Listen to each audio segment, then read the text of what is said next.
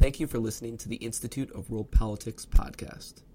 To learn more about our graduate programs in national security, international affairs, and intelligence, or to support our work in educating future leaders, please visit www.iwp.edu.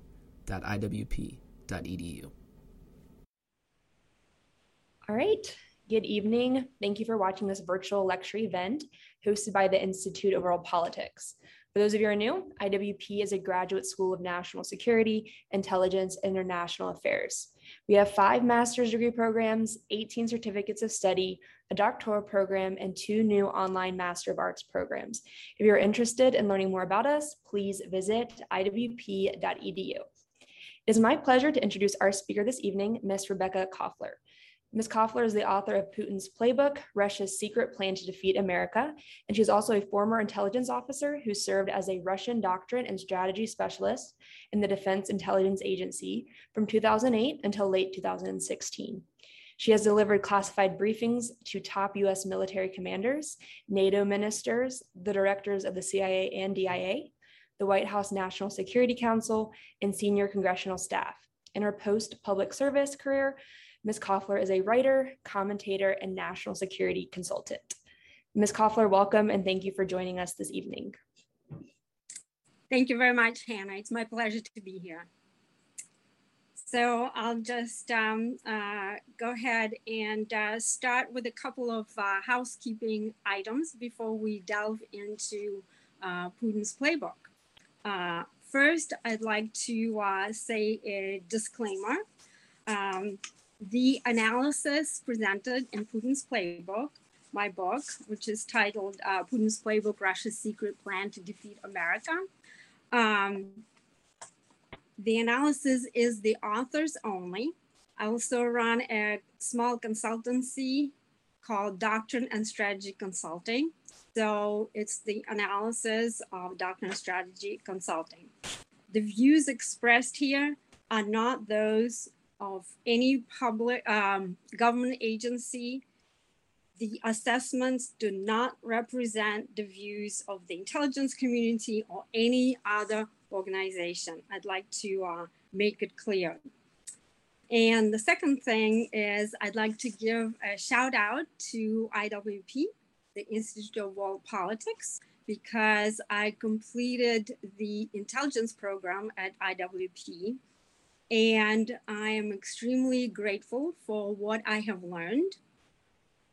IWP actually taught me how to be a good intelligence officer, how to conduct analysis in a holistic manner, and how to so watch the target in a very comprehensive manner without mirror imaging, um, with uh, proper resources and proper analytic uh, process applied to, um, to the target, if you will.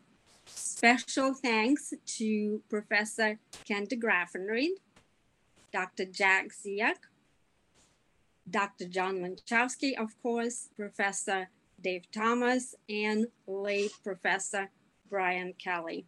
He's a true American hero. If you don't know Brian Kelley's uh, history, please uh, look it up. Now on to Putin's playbook. Why did I write this book? So let me first um, explain how I'm going to proceed with this uh, briefing. I've split it up in four parts. I'm going to tell you why I've written this book.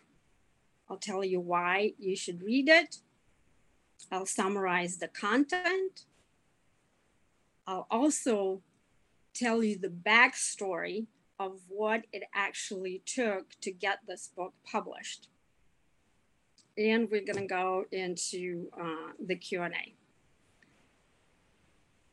So I wrote this book because I felt the urgency to provide a warning to American people about the Russian threat the true Russian threat, not the various conspiracy theories and uh, quote unquote hoaxes, but actually about what Russia and its current president, uh, Putin, are doing in order to harm America, if you will. So you hear a lot of various stories, you know, about Russia and Putin that's been dominating the news for the past uh, year, I would say. Well, actually, about five years. It has intensified. Russia has actually escalated its uh, anti US activities for the past year.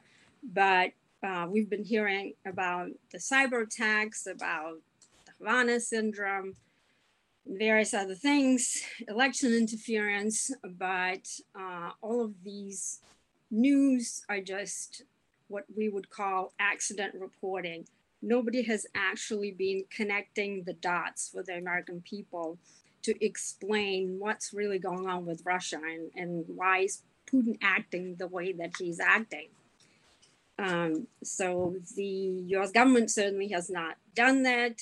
And um, so I felt like uh, it's time for the American people to know that uh, we are actually at war with Russia, or at least Russia believes that it is at war with America. So, uh, why should you read this book? Putin's Playbook actually is the only book on the market currently that presents the entire story, Putin's master plan, if you will, and the various tools in his arsenal, in Russia's arsenal, that uh, Moscow has been using for various purposes, but ultimately to weaken and undermine America. The various books on the market uh, right now about Russia and about Putin but most of them uh, present, you know, maybe the foreign policy, maybe um, there's a book on Putin from um, former NIO for Russia, uh, Ms. Fiona Hill, who also served um, as President Trump's uh, Russia advisor. There are other books on various assassinations. Um, there are various books on election interference, but this is actually the book that looks at the target holistically and explains what is Putin's mindset, why he's doing things that he's doing, and towards what end.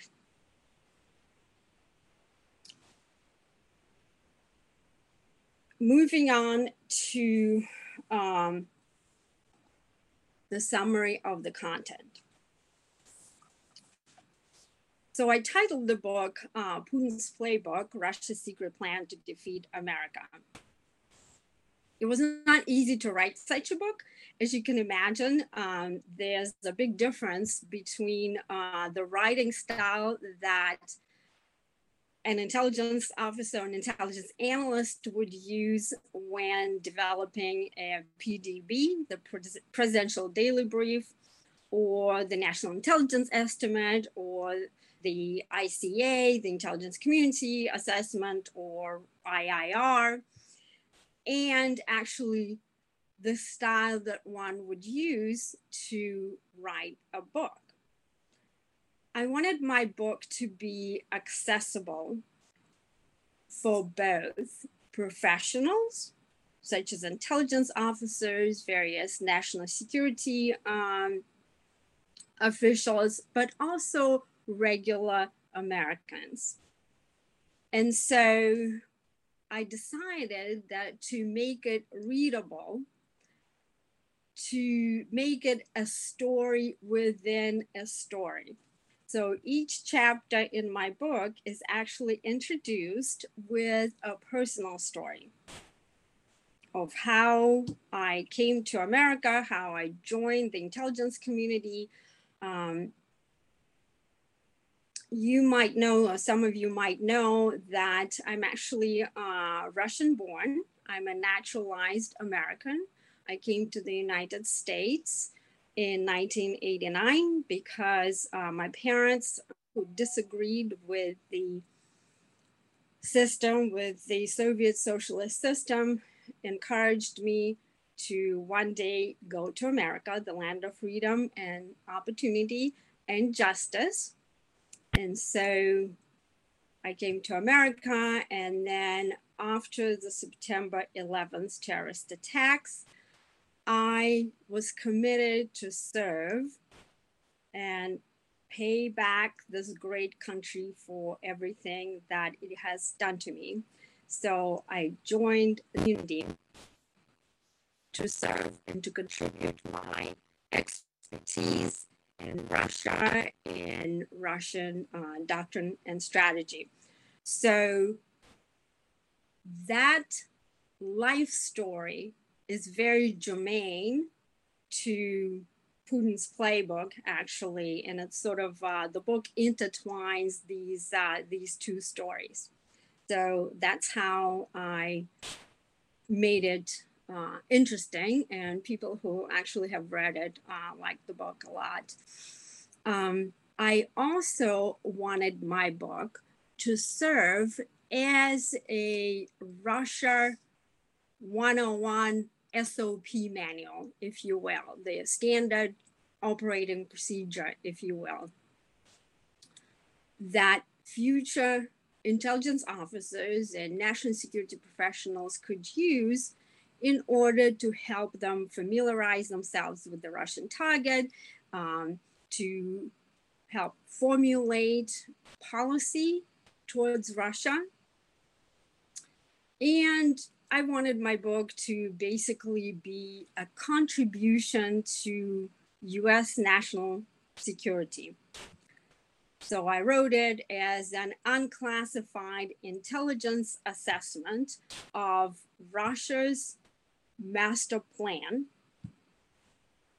that was developed by the general staff on Putin's orders in order to destabilize America. Why did I want to make such contribution to the intelligence community? It's uh, because, believe it or not, there's um, limited expertise in the IC on Russia specifically on Russian doctrine and strategy and Putin's intentions, right?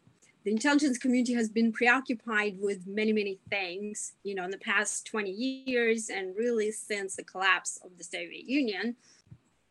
There was an expectation not only by uh, US analysts and national security professionals, but also Western analysts in general, that Russia will become a democratic society and will no longer present a threat to the United States and the West. Well, that didn't happen. It was never in the cards, really. Uh, because there's absolutely nothing in Russia's history that would point to the possibility of Russia becoming a democracy anytime soon.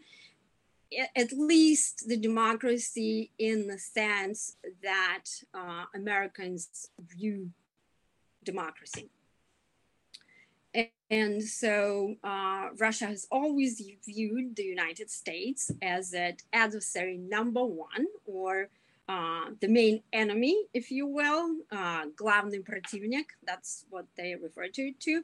Um, and to this day, this threat perception exists. Not only um, in the Kremlin, but among some of the Russian people as well. So, um, going back to expertise, so we've been focusing on global war on terror, you know, putting all of our resources and uh, prioritizing that type of fight, you know, Afghanistan, Iraq, Libya, Syria, you name it. Uh, China has been um, our focus for a while. So uh, Russia has sort of uh, slipped through the cracks, if you will, and um, former CIA director Gina Haspel uh, herself, who served um, during former President Trump's um, uh, presidency, acknowledged herself that uh, the intelligence community was only starting to pay serious attention to Russia. And in order to pay serious attention, you really need to understand uh, your target. So I um, made my contribution along with a lot of other people, you know, at least there was a small, you know, um, community of uh, Russia experts in the IC.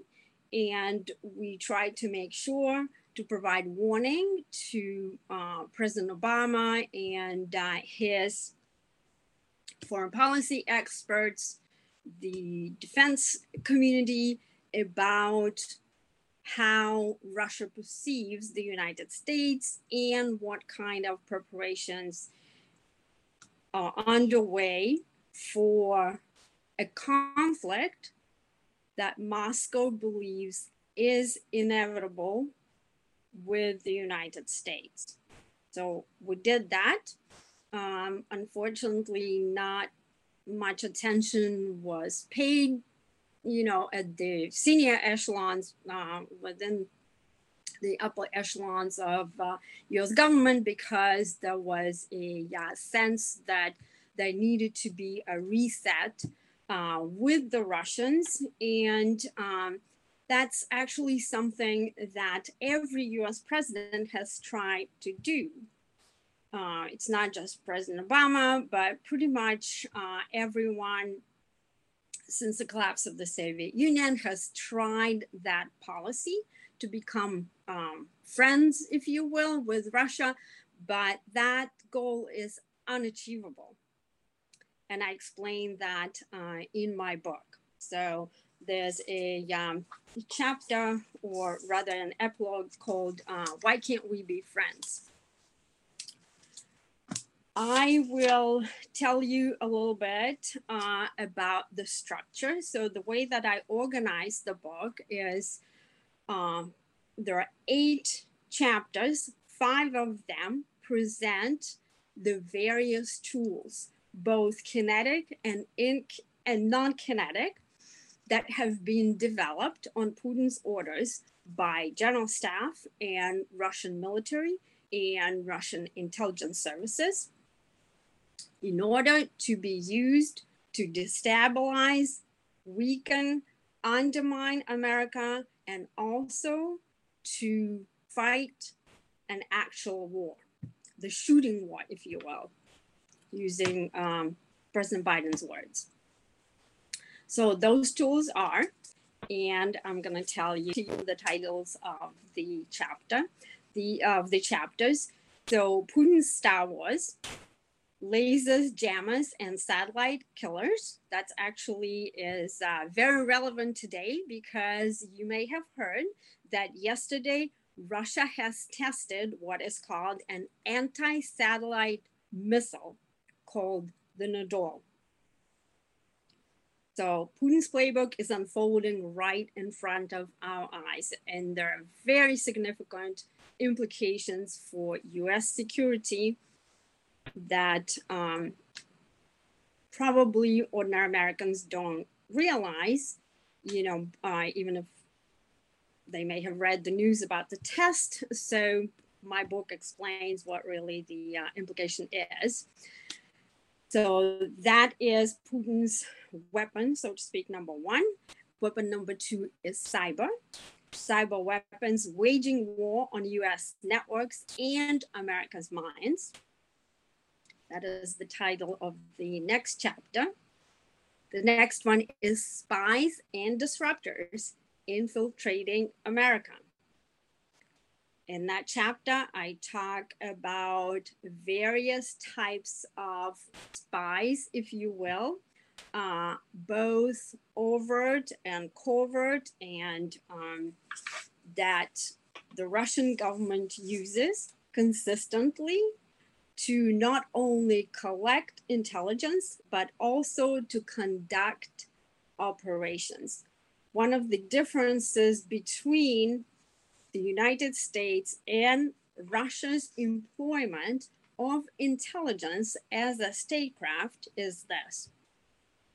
US intelligence primarily does collection or traditional espionage, in limited instances, we do covert action, right? That has to be authorized by the president himself. The Russians not only do espionage, but what is called active measures. These are influence operations.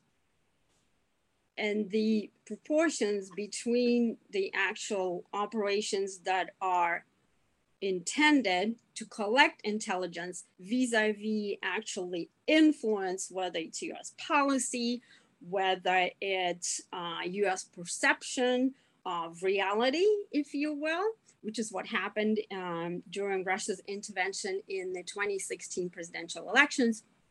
So that percentage is um, roughly the same, and in some cases, active measures actually outweighs the traditional um, espionage. The next chapter is called Active Measures Subversion, Election Sabotage, and Assassinations. So, we all have heard about, I'll, I'll start with this uh, assassinations and intimidations. We know that um, Russia has deployed uh, this type of uh, weapon, if you will, against um, Litvinenko, who was a British citizen, and uh, using actually uh, polonium to poison him in order to eliminate him because he was a threat to Putin's government. Russia actually uh, more recently used a uh, military grade nerve agent called Novichok to poison uh, former GRU officer Skripal and his daughter. There are multiple other instances that um, average American is not aware of that I describe in the book, including uh, Russia's use of intimidation all the way to uh, assassination, including on US soil and on Western soil. And of course, I dedicate some portion of my book to Russia's election interference, which is a technique that the Russian intelligence services have been using for decades. What happened in 2016 is not unique. They've done it for a long time. What's different is that Russia has weaponized technology. It has weaponized cyber and it has weaponized information operations. And there's a difference also between the US conception of cyber doctrine and Russian cyber doctrine, or more accurately, they call it information confrontation. And I describe that uh, in my book. Finally, I, um, I discussed the military option, the, the chapter called Putin's military option, things that go bang. So the plan that was developed is specifically tailored towards the United States. The Russians have watched how the US and NATO conducts warfare. They've done it for the past 20 years. They have analyzed our military campaigns in Kosovo, Iraq, Afghanistan, Libya, and they've made certain conclusions. And that conclusion, those conclusions rather, are A, is that the United States is highly reliant on technology to conduct military operations, specifically satellites. And hence, we see Russia developing and testing and fielding a whole array of what's called counter space weapons. It's because they view our space superiority as also our vulnerability. And two, the Russians concluded that because the United States is superior in terms of um, kinetic capability so Russia has developed non-kinetic capability, which allows it, in Russia's view, to dominate escalation. So there's an escalation ladder that the general staff has conceptualized that's not unlike the Herman Kahn's, you know, nuclear escalation ladder. And so with the use of these various instruments and techniques, the, Russians believe that they can out escalate the United States in a conflict, that is. So if these various techniques don't work, that are non kinetic, Moscow is prepared to use kinetic option, the so called um, precision guided weaponry, which is a very similar capability that includes um, highly technical command and control, similar to what we are doing. Um, and uh, if that doesn't work, in order to win the conflict, Russia is prepared to go nuclear. Which conflict are we talking about here? There's no, absolutely no plan for the Russians to put boots on the ground in America. There's no plan to launch a bolt out of the blue sky missile strike on America. That's not what we're talking about. But what we're talking about is war in Europe. Why does Russia believe that Russia and the United States are currently on a collision course in terms of our geopolitical um, strategy? Both the United States and Russia are fighting for influence in Eurasia. What are we talking about here? Russia perceives its post Soviet states, Ukraine, Georgia, Belarus, various stands, as its privileged sphere of influence. Why? Because Moscow has relied on this so called strategic buffer for its own security. It has been a long time US policy not to allow Russia to dominate Eurasia since the collapse of the Soviet Union. And therefore, the United States has decided that it is in our interest to quote unquote democratize countries like Ukraine, Georgia, and help them, you know, pursue their own development path, right? Well, Putin views it as a threat. And you probably have heard it in the news that um, Putin has uh, amassed about 114,000 troops and heavy equipment right now along the Ukrainian border, and uh, which has really unsettled the Pentagon and uh, the White House and NATO because um, there's a concern that there could be an imminent invasion of Ukraine. And some analysts believe that we should expedite Ukraine's um, admission to NATO, which, in those experts' view, would increase the safety and security of Ukraine. Have the backing of the United States. Well, I disagree with that assessment. But um, bottom line is that Ukraine is the contested area. Putin has articulated that admission of Ukraine into the European Union and NATO would be his red line.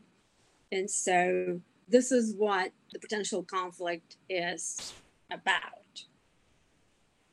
I also describe in my book various pathways to war because no war just, you know, occurs out of the blue.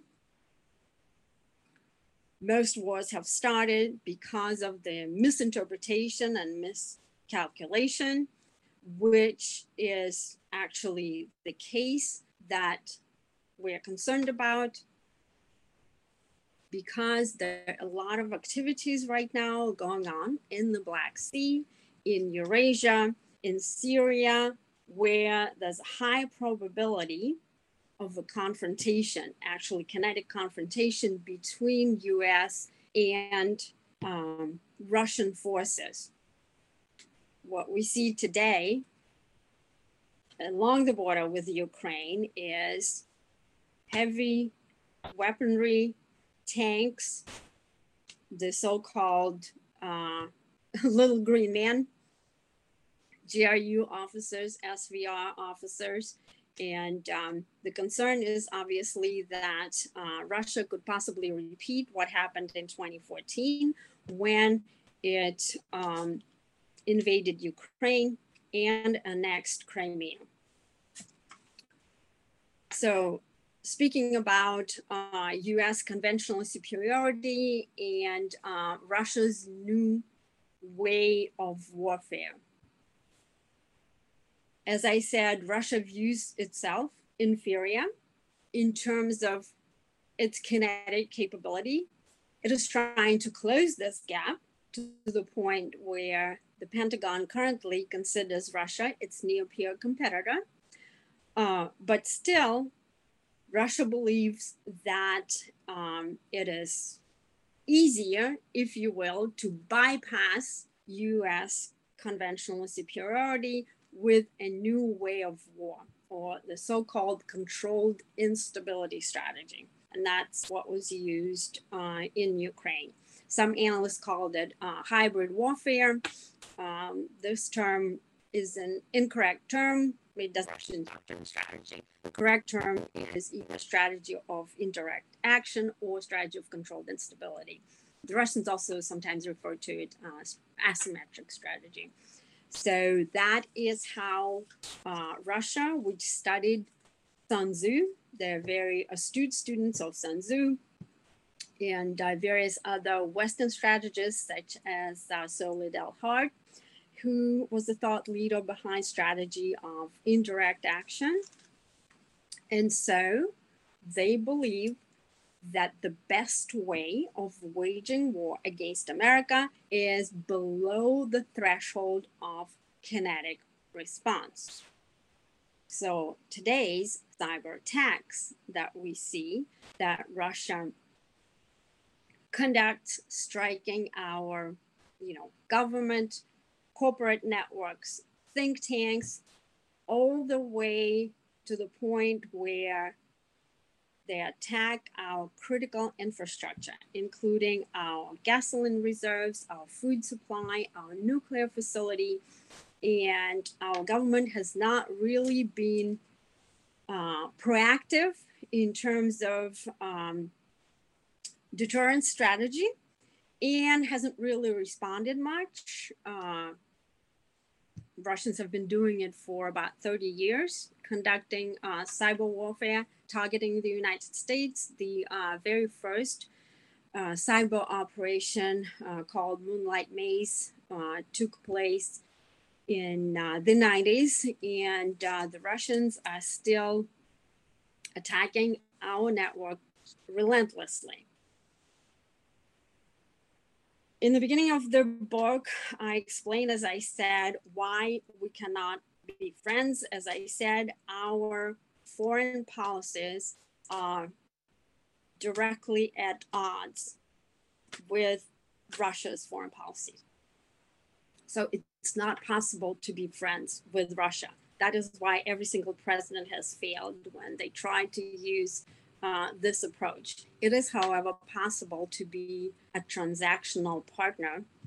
Partner, probably a, a, a, uh, a wrong word. Transactional agent, if you will, uh, uh, with Russia, but there are very, very few areas of uh, mutual interest. So um, that that that is why it is very difficult to deal with the Russians, and even when we have to deal with them, we always have to watch our back, right? The counterintelligence uh, aspect is very significant when it comes to so chapter one, I'm going back a little bit. First, I, I explained to you the the five instrument, right? Again, we have cyber, we have space, uh, counter space, we have spies and disruptors, we have active measures that encapsulates a whole uh, series of various tactics, and we have military options, which includes nuclear, by the way. Um, the Russian doctrine, indeed, today is even more dangerous than the doctrine that the Russians adhered to during the Cold War.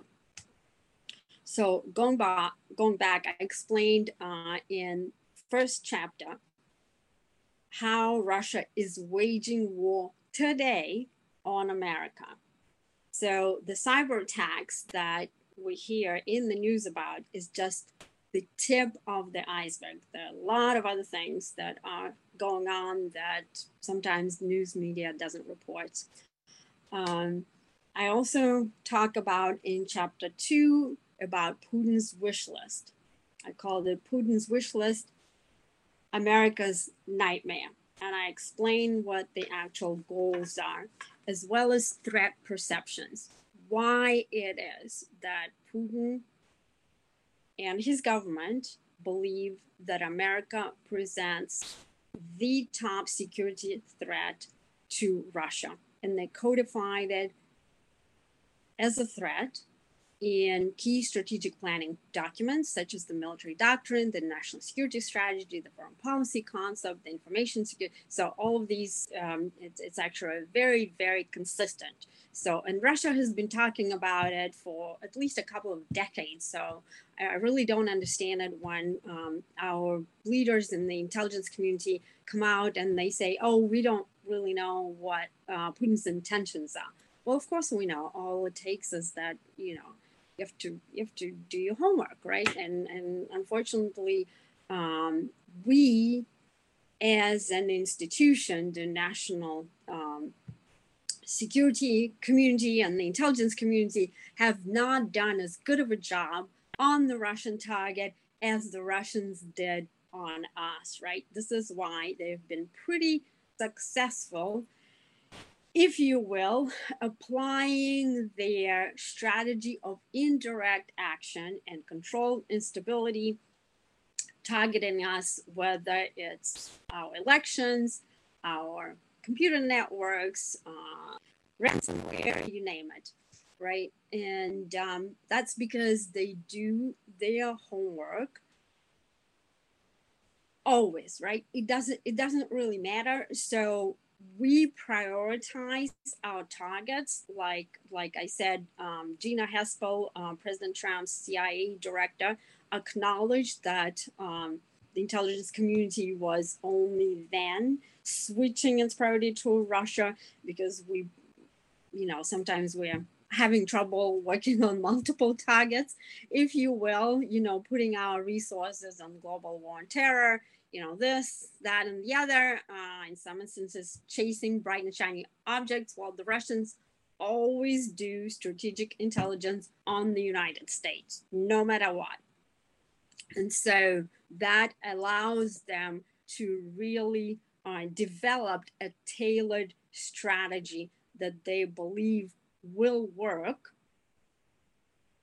to achieve their goals.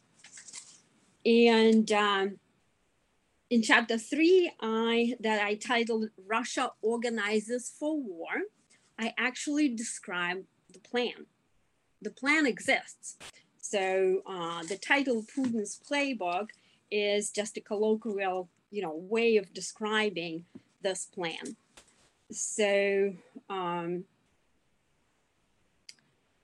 the plan was adopted approximately in uh, 20 14. And so that chapter actually goes into various details of what that plan uh, uh, consists of. So um, this is pretty much it as far as the content is concerned. I would like to also give you uh, the backstory on what it took to publish this book. As you know, each intelligence officer has to approve the book if we or form former intelligence officer, which I am. Uh, we go through the what's called the pre-publication review process. So um, I've gone through this process and um, you can see the result of it in the book and sometimes it's not encouraging result but it is what it is. Um, so for example we see uh, this is chapter seven actually um, on election interference. So there are a lot of uh, there's 31 pages of uh, redactions that uh, my former agency, uh, DIA and CIA, decided uh, that it was classified information. And uh, although I strongly disagreed with them because everything is sourced in this book, um, there are multiple, multiple uh, sources in the original Russian language, of which I'm a fluent speaker. Uh, but I had to comply uh, with this process. So um, when you see the book, um, don't be discouraged by the blackouts. You can still uh, make a lot of sense out of this book. And um, finally, you can uh, purchase the book pretty much anywhere where you buy books, whether it's Amazon, uh, Barnes and Noble, um, regular uh, bookstore. You can also check out my website, RebekahKoffler.com. And, um, and um, they, there you go. That is the book. I think uh, we have a few minutes to take the questions, and uh, I will be happy to do so. All right. Yes. So we have time to take some questions. If you have questions for Rebekah, please feel free to comment in the Q&A uh, section at the bottom of your Zoom screen. And we did have a few questions come in during your presentation, so um, I'll ask you the first one now. Um, would you please speak to Russia government's relationship with organized crime and Russia's use of organized crime to further its state's interests, such as invasion of Crimea and competitive statecraft against the United States? So yes, uh, Russian government definitely uses uh, organized crime. Uh, one of the very widespread uh, employments is the use of cyber criminals. Russian intelligence agencies employ third parties to conduct cyber attacks on the United States. And uh, that is a very standard uh, trade craft. It gives them plausible deniability. So uh, the attacks that were conducted on uh, JBS and on Colonial Pipeline were actually conducted by such third parties. We have a uh, recent development about perhaps a month old where uh, President Biden has returned the, a very dangerous cyber criminal back to his native Russia believing that uh, Putin would arrest him. Uh, this guy's name is, unfortunately, there's a misunderstanding, perhaps, or naivete that exists um, in the administration with regard to how Russia uses uh, hackers to achieve state objectives. So the hope was that um, Putin will in and and his law enforcement will arrest this guy, and the Russians actually made a very big show of it when uh, this person was returned. And in addition to that, President Biden gave a whole list, and his wife, White House, a whole list of uh, Russian hackers to President Putin, asking them to make arrests, but uh, that is unlikely to happen. These um, cyber criminals will likely be working for Mother Russia, if you will, um, furthering the objectives of the Russian state. So that is the most cyber of criminals. Thank you. Um, my next question Uh, what role do you see interest groups in making of Russian foreign and domestic policies? Say it one more time. I'm sorry, I didn't quite get. Yeah, of course. Um, Mhm. What role do you see interest groups in the making of Russian foreign and domestic policies? Interest U.S. interest groups, Russian interest groups. Could could we get a little clarification? I'm not sure I'm following.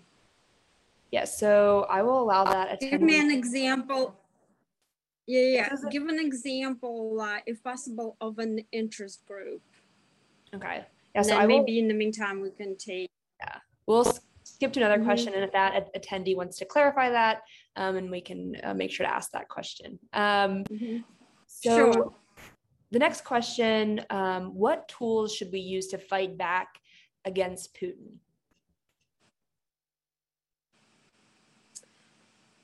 Um, okay, this is a very broad question. It actually depends what um, what we're trying to fight, right? So I'll answer this this way. So the best um, way to fight Putin is not to be in the position of fighting back, right? Russians sort of have penetrated what we call the OODA loop, right?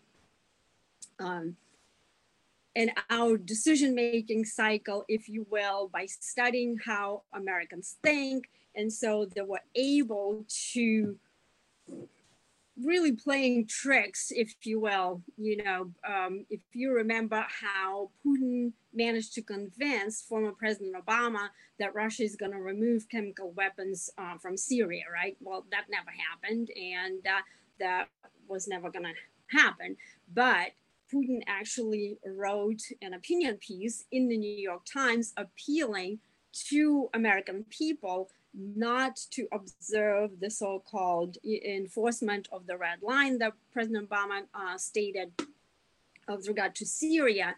Um, the Russians understand how highly sensitive Americans are to war casualties.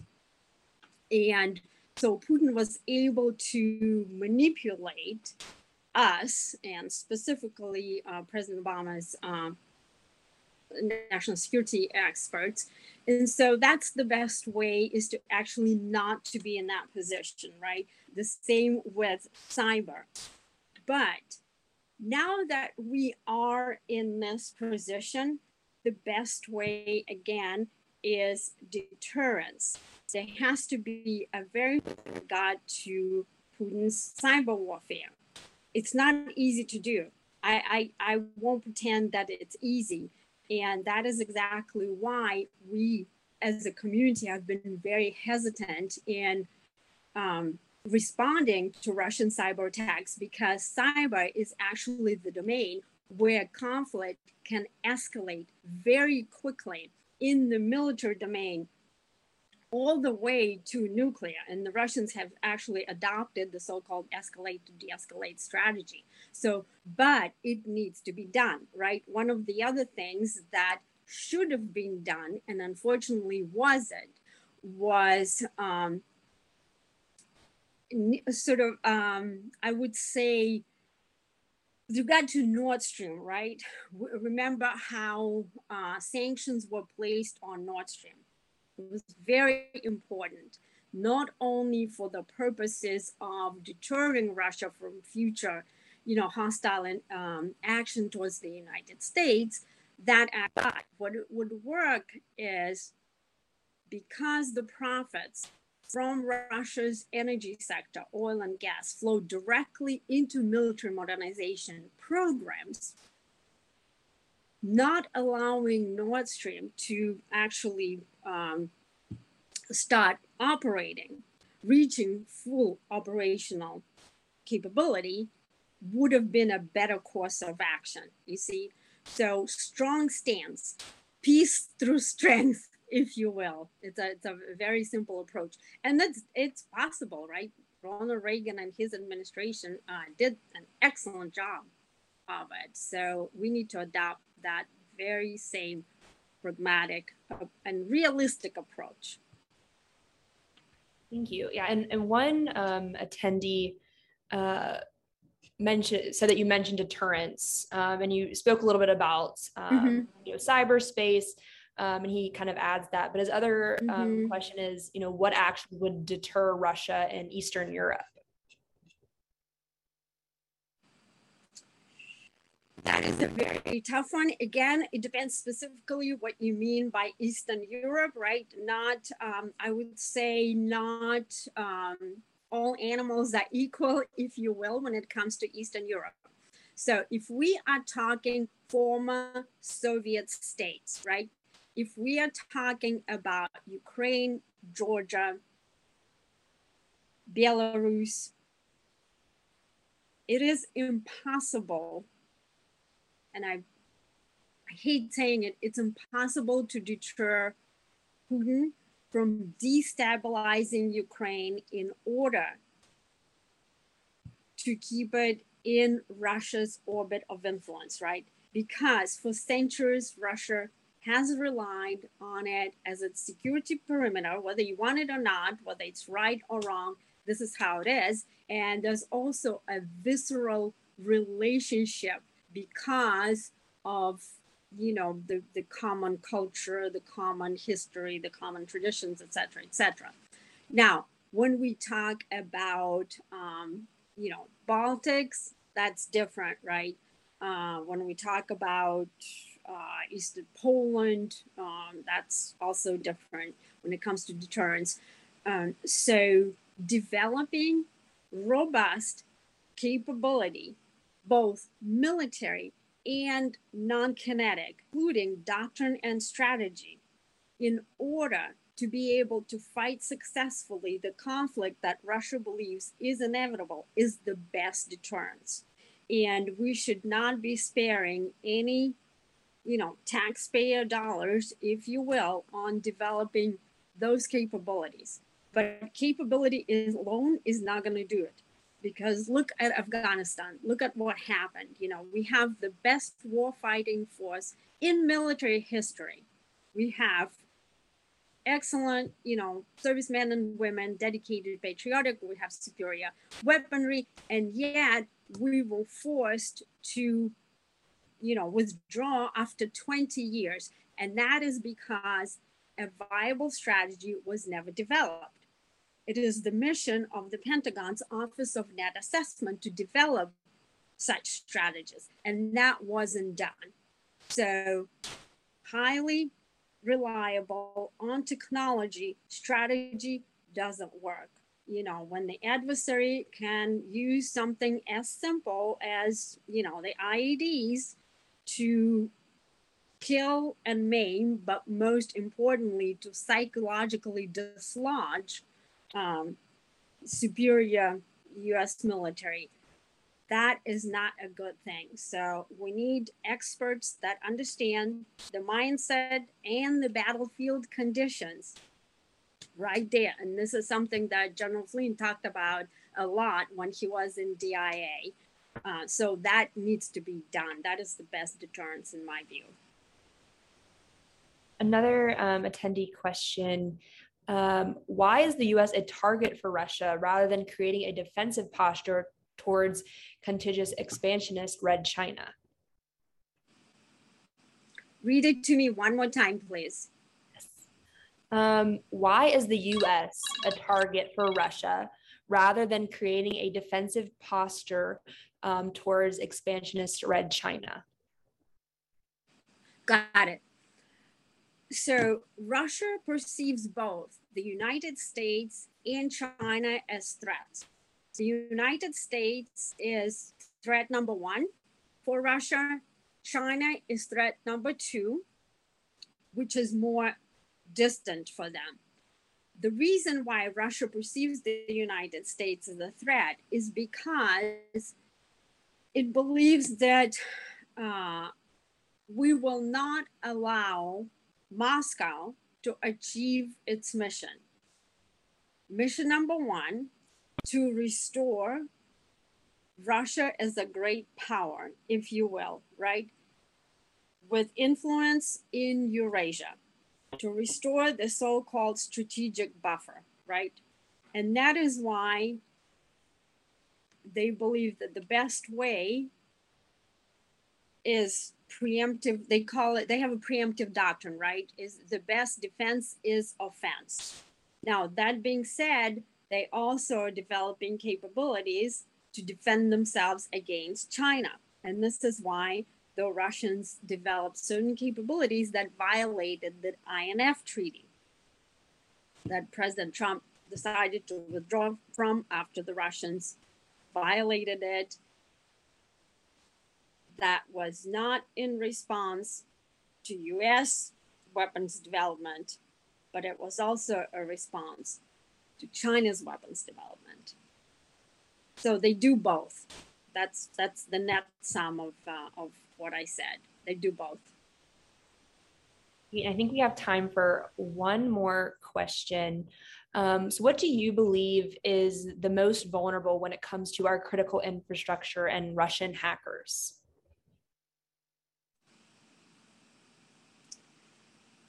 Okay, so um, so as an Intel person, okay, I am uh, having trouble talking about uh, blue vulnerabilities, right? In in any kind of specificity.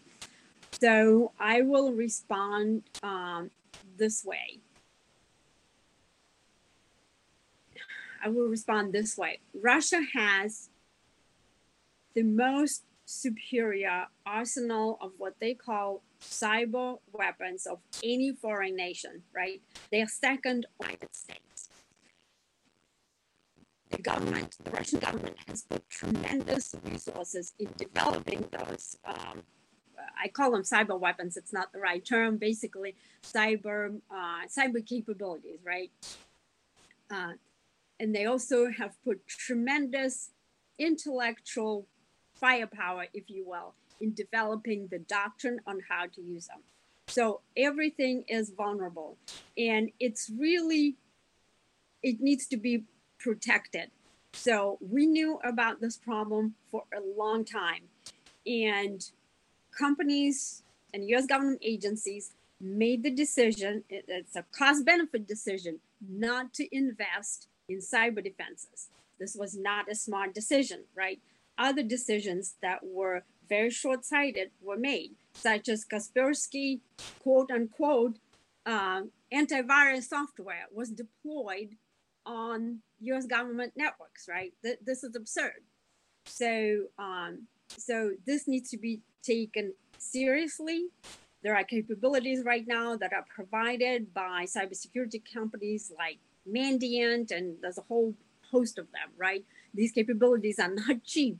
So, um, but the uh, government agencies, especially our like nuclear facilities, especially, I mean, look, the, the Russians have um, conducted cyber intrusions on key government agencies, the White House, the Pentagon, you know, including the uh, uh, networks of the Joint Chiefs, um, it's a, it's a mess. It needs to be it needs to be definitely definitely given priority and defended, but also a very strong policy needs to be adopted against Russian cyber warfare.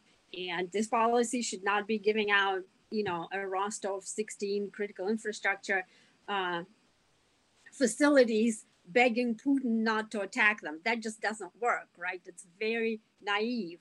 Um, we need to defend those things and we need to start conducting offensive operations, not, you know, uh, very, very consciously, but it needs to be done.